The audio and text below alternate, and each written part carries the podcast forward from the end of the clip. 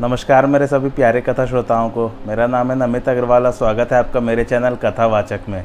उत्तरकांड चल रहा है और आज की कथा आरंभ करते हैं। एक बार श्री रामचंद्र जी ने बुलवाया तो गुरु वशिष्ठ, ब्राह्मण और नगर निवासी सब आए। जब ब्राह्मणों मुनि और सज्जनों सहित सब लोग सभा में आ बैठे, तब श्री रामचंद्र जी यह वचन बोले, हे संपूर्ण नगर निवासियों, मेरी बात को सुनिए। मैं हृदय में कुछ अभिमान तथा अनीति लाकर नहीं कहता हूँ, न अपना ऐश्वर्य दिखाने के लिए कहता हूँ। सुनिए, यदि आप लोगों को सुहाए तो करिए। वही मेरा सेवक और वही मेरा प्यारा है जो मेरी आज्ञा को मानेगा। हे भाई, यदि मैं कोई अनीति की बात कहूँ तो भय त्याग कर मुझे मना कर देना। मनुष्य शरीर बड़े भाग्य से मिला है। सब सदग्रंथों ने कहा है कि यह देवताओं के लिए भी दुर्लभ है।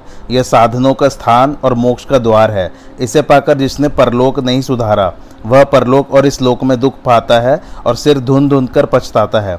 वह झूठे ही काल को, कर्म को और ईश्वर को दोष लगाता है।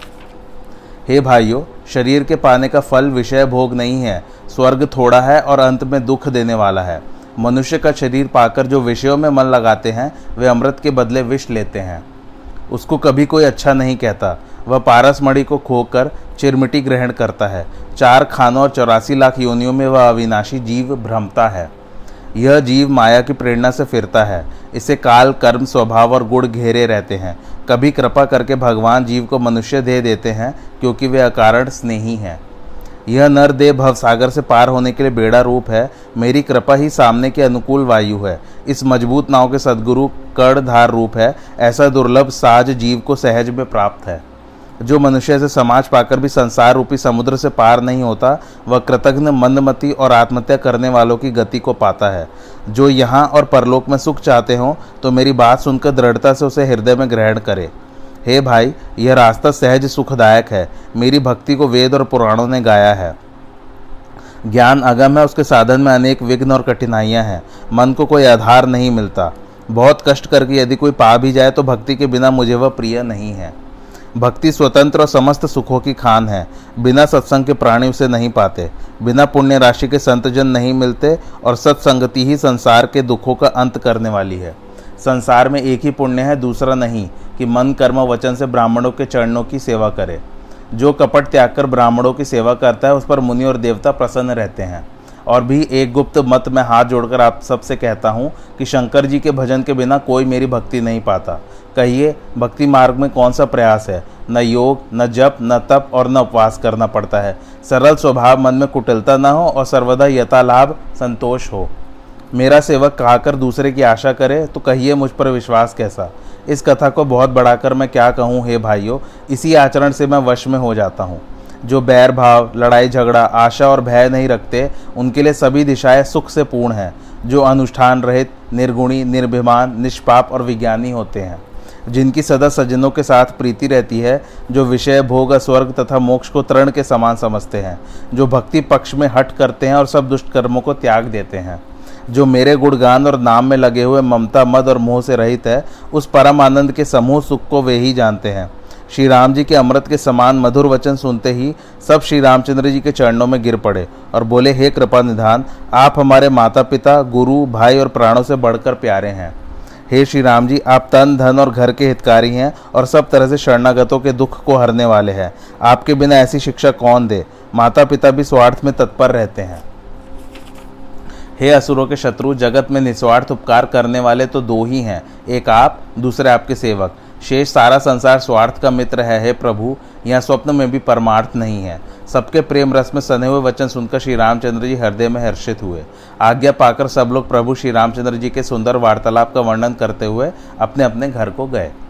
एक समय जहाँ सुखधाम श्री राम जी थे, वहाँ वशिष्ठ मुनि आए। रघुनाथ जी ने उनका बड़ा आदर किया और पाव धोकर चरणोदक लिया। वशिष्ठ मुनि ने हाथ जोड़कर कहा, हे कृपा सागर श्री राम जी, मेरी कुछ विनती सुनिए। आपके आचरणों को देख देख कर मेरे हृदय में यह अपार मोह होता है। हे भगवान, आपकी महिमा अपार है, जिसे वेदों ने भी नहीं जाना, फिर मैं किस बात ही कहूँ? पुरोहिती का काम बड़ा निंद्य कर्म है, जिसकी वेद, पुराण और स्मृतियाँ निंदा करती हैं। परंतु जब मैं पुरोहिती को स्वीकार नहीं करता था, तब ब्रह्मा ने मुझसे कहा, हे पुत्र, आगे तो तुझे इससे लाभ होगा। पर ब्रह्मा परमात्मा मनुष्य का रूप धारण करके रघुकुल भूषण राजा होंगे। तब मैंने हृदय में विचारा कि योग, यज्ञ, व्रत, दान आदि जिसके लिए करता हूँ, उनको पाऊँगा। इसके समान दूसरा धर्म नहीं है। जब तप, नियम, योग, व्रत और धर्म ये वेद में कथित अनेक प्रकार के कर्म हैं और ज्ञान, दया, बुद्धि, तीर्थ स्नान आदि भी जो यहाँ तक वेद और सज्जनों ने धर्म कहा है। वेद, शास्त्र अनेक पुराणों के पढ़ने और सुनने का एक ही फल है। आपके चरण कमलों में निरंतर प्रीति होना। यही सब साधनों का सुंदर फल है। हे ना श्री रामचंद्र जी, मैं आपसे एक वर माँगता हूँ, कृपा करके दीजिए। वह यह कि जन्म, जन्मांतर में आपके चरण कमलों का स्नेह मुझमें कभी कम न हो। इस प्रकार कहकर वशिष्ठ मुनि घर आए और कृपा सागर श्री राम जी के मन में बहुत भाए। सेवकों को सुख देने वाले श्री राम जी ने भरत, लक्ष्मण, शत्रुघ्न तीनों भाई और हनुमान जी को साथ ले लिया। समस्त लोगों के श्रम हरने वाले प्रभु श्री राम जी थक कर वहाँ गए, जहाँ आमों का शीतल शीतल बगीचा था। भरत जी ने अपना वस्त्र बिछा दिया। प्रभु श्री राम जी उस पर बैठ गए और सब भाई सेवा करने लगे। तब पवन कुमार पंखा झलने लगे। उनका शरीर पुलकित हो गया आँखों में जल भर आया। हनुमान जी के समान बड़ा भाग्यवान कौन है? शिव जी कहते हैं, हे पार्वती, यह बड़ी लंबी कथा है, जैसी मेरी बुद्धि है, मैंने सब कही। श्री राम जी का चरित्र सौ करोड़ और अपार है। सरस्वती और वेद भी वर्णन करके पार नहीं पा सकते। ये जो पूरी कथा है, आपको ध्यान होगा, जब हमने शुरू की थी तो शिव जी ने पार्वती जी को सुनाना शुरू किया था। तो अब उसका अंत कर रहे हैं शिवजी और बोले कि जो जो मेरे को ध्यान में था, मैंने आपको सुना दिया। इस शुभ कथा को सुनकर पार्वती जी प्रसन्न हुई और अत्यंत विनीत भाव से मीठी वाणी में बोली, हे त्रिपुरारी, मैं धन्य हूँ धन्य हूँ धन्य हूँ। जो भव भयहारी श्री राम जी का गुणानुवाद सुना। हे कृपा निधन, आपकी कृपा से मेरा मनोरथ पूर्ण हो गया। अब मुझे मोह नहीं रहा। हे प्रभु, अब मैंने चित्त को आनंद देने वाले श्री रामचंद्र जी के प्रताप को जाना है। हे नाथ, आपके मुख रूपी चंद्रमा से श्री रामचंद्र जी का यश रूपी अमृत बह रहा है। हे मतिधीर अपने कानों से पान करके मेरा मन तृप्त नहीं होता। श्री रामचंद्र जी का चरित्र सुनते हुए जो तृप्त हो जाते हैं, उन्होंने इसके विशेष रस को नहीं जाना है। जो जीवन मुक्त महामुनि है, वे भी निरंतर भगवान का गुणगान ही सुनते हैं। हे नाथ आपने रामचरित्र मानस का गान किया जिसको सुनकर मैंने बड़ा सुख पाया। आपने जो कहा कि यह सुहावनी कथा काक भुषुंडी जी ने गरुड़ जी के प्रति कही थी। मुझे एक बड़ा भारी संदेह है कि जिनको वैराग्य और ज्ञान विज्ञान में दृढ़ता तथा रामचरित्र पर अत्यंत प्रेम है उन काक भूषुंडी जी को कौए के शरीर से भक्ति कैसे मिली? यही आ, कथा जो है श्री रामचंद्र जी की। काक भूषुंडी का नाम का एक कौआ था उसने गरुड़ से की थी। तो उसी के बारे में पूछ रही हैं पार्वती जी, शिव जी से कि कौए को कैसे मिली राम भक्ति? हे त्रिपुरारी, सुनिए। हज़ारों मनुष्य में कोई एक धर्म व्रत का धारण करने वाला होता है। ऐसे करोड़ों धर्मशीलों में कोई विषयों से विमुख और वैराग्य में तत्पर रहता है। पार्वती जी ने ऐसा शिव जी से कहा। वेद कहता है कि करोड़ों विरक्तों में कोई ही यथार्थ ज्ञान और पुण्य पाता है। ऐसे करोड़ों ज्ञान वालों में कोई विरला ही पुण्यवान जीवन मुक्त होता है। ऐसे हज़ारों जीवन मुक्तों में भी सब सुखों की खान ब्रह्मा में लीन विज्ञानी होता है। पर धर्मशील, विरक्त और ज्ञानी जीवन मुक्त तथा ब्रह्मनिष्ठ जो प्राणी है, हे सुरेश्वर, इन सबसे भी वह दुर्लभ है जो मद माया से रहित राम भक्ति में निरत हो। ऐसी कठिन भगवत भक्ति कौए को कैसे मिली? हे विश्वनाथ, यह मुझे समझाकर कहिए। उस क, उसने कौवे का शरीर किस कारण पाया सो कहिए। हे कृपालु प्रभु श्री रामचंद्र जी का वह सुंदर यश कहिए उसे कौवे ने कहाँ पाया? गरुड़ तो महाज्ञानी गुड़ों की राशि भगवान के सेवक और उनके बहुत निकट रहने वाले हैं। उन्होंने किस कारण से मुनि मंडली को छोड़कर कौवे से जाकर कथा सुनी? कहिए काग गरुड़ दोनों हरि भक्तों का वह संवाद किस तरह हुआ? दोनों ही भगवान के भक्त थे।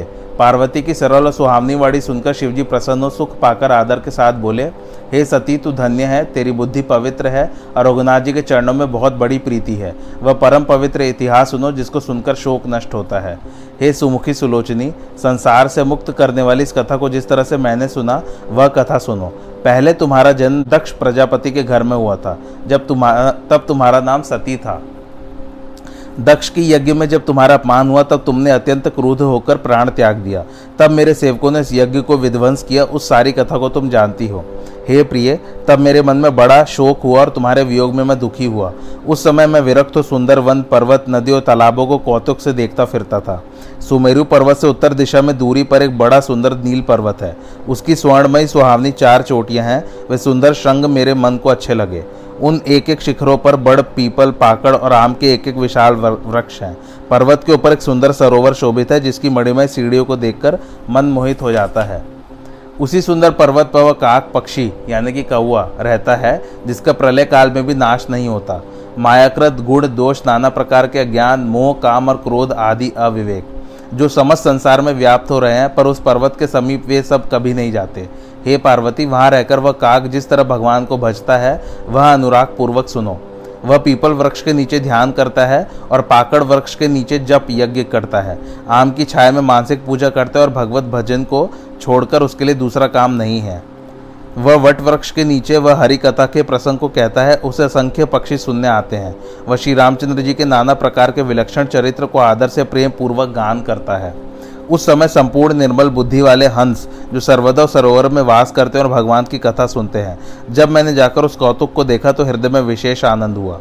तब मैंने कुछ समय तक हंस का शरीर धारण कर वहाँ निवास किया और आदर से श्री रामचंद्र जी के चरित्र को सुनकर फिर कैलाश पर आया।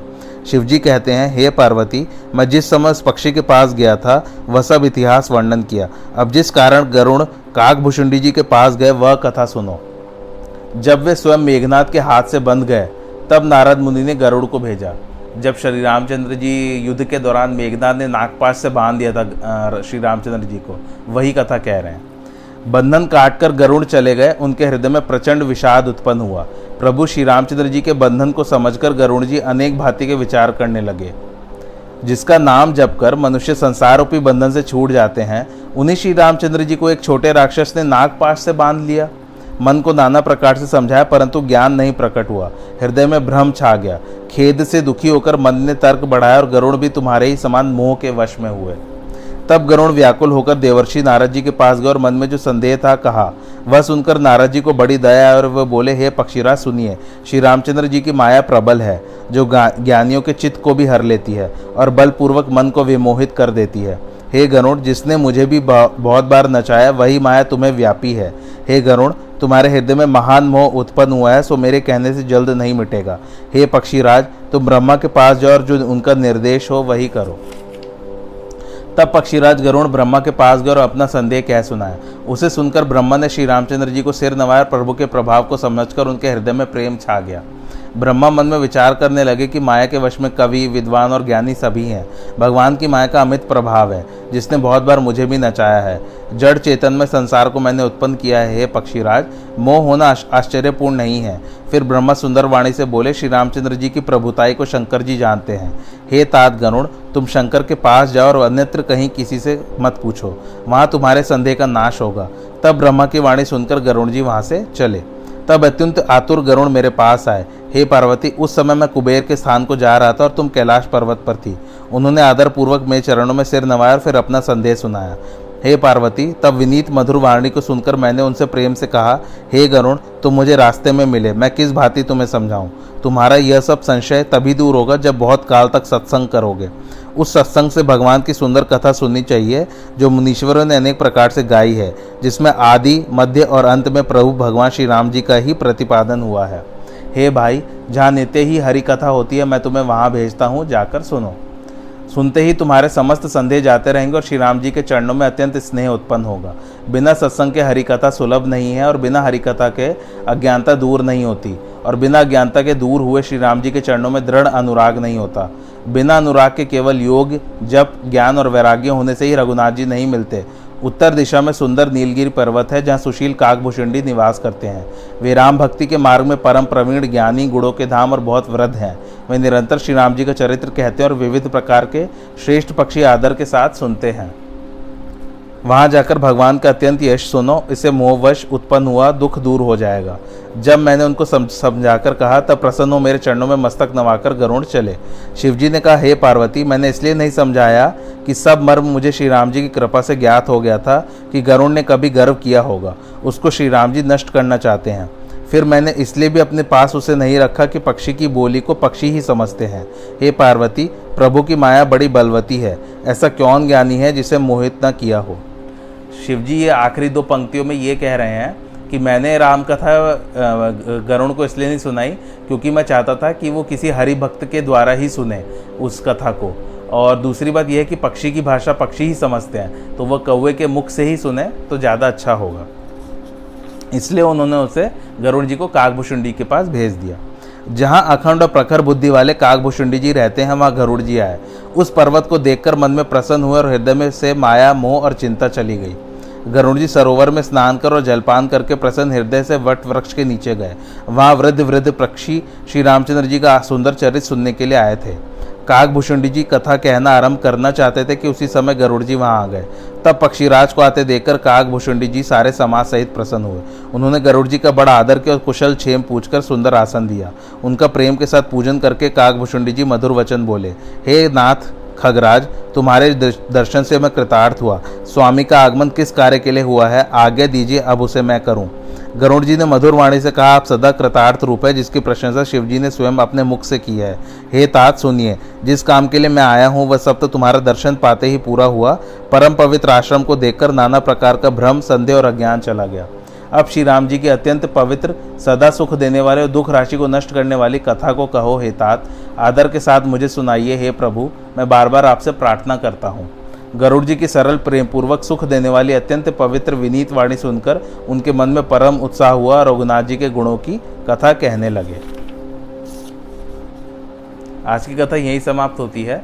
कैसी लगी आप लोगों को मेरी कथा, मुझे कमेंट करके ज़रूर बताइए। और मेरे चैनल कथावाचक को लाइक शेयर और सब्सक्राइब ज़रूर कीजिए। थैंक्स फॉर वॉचिंग धन्यवाद।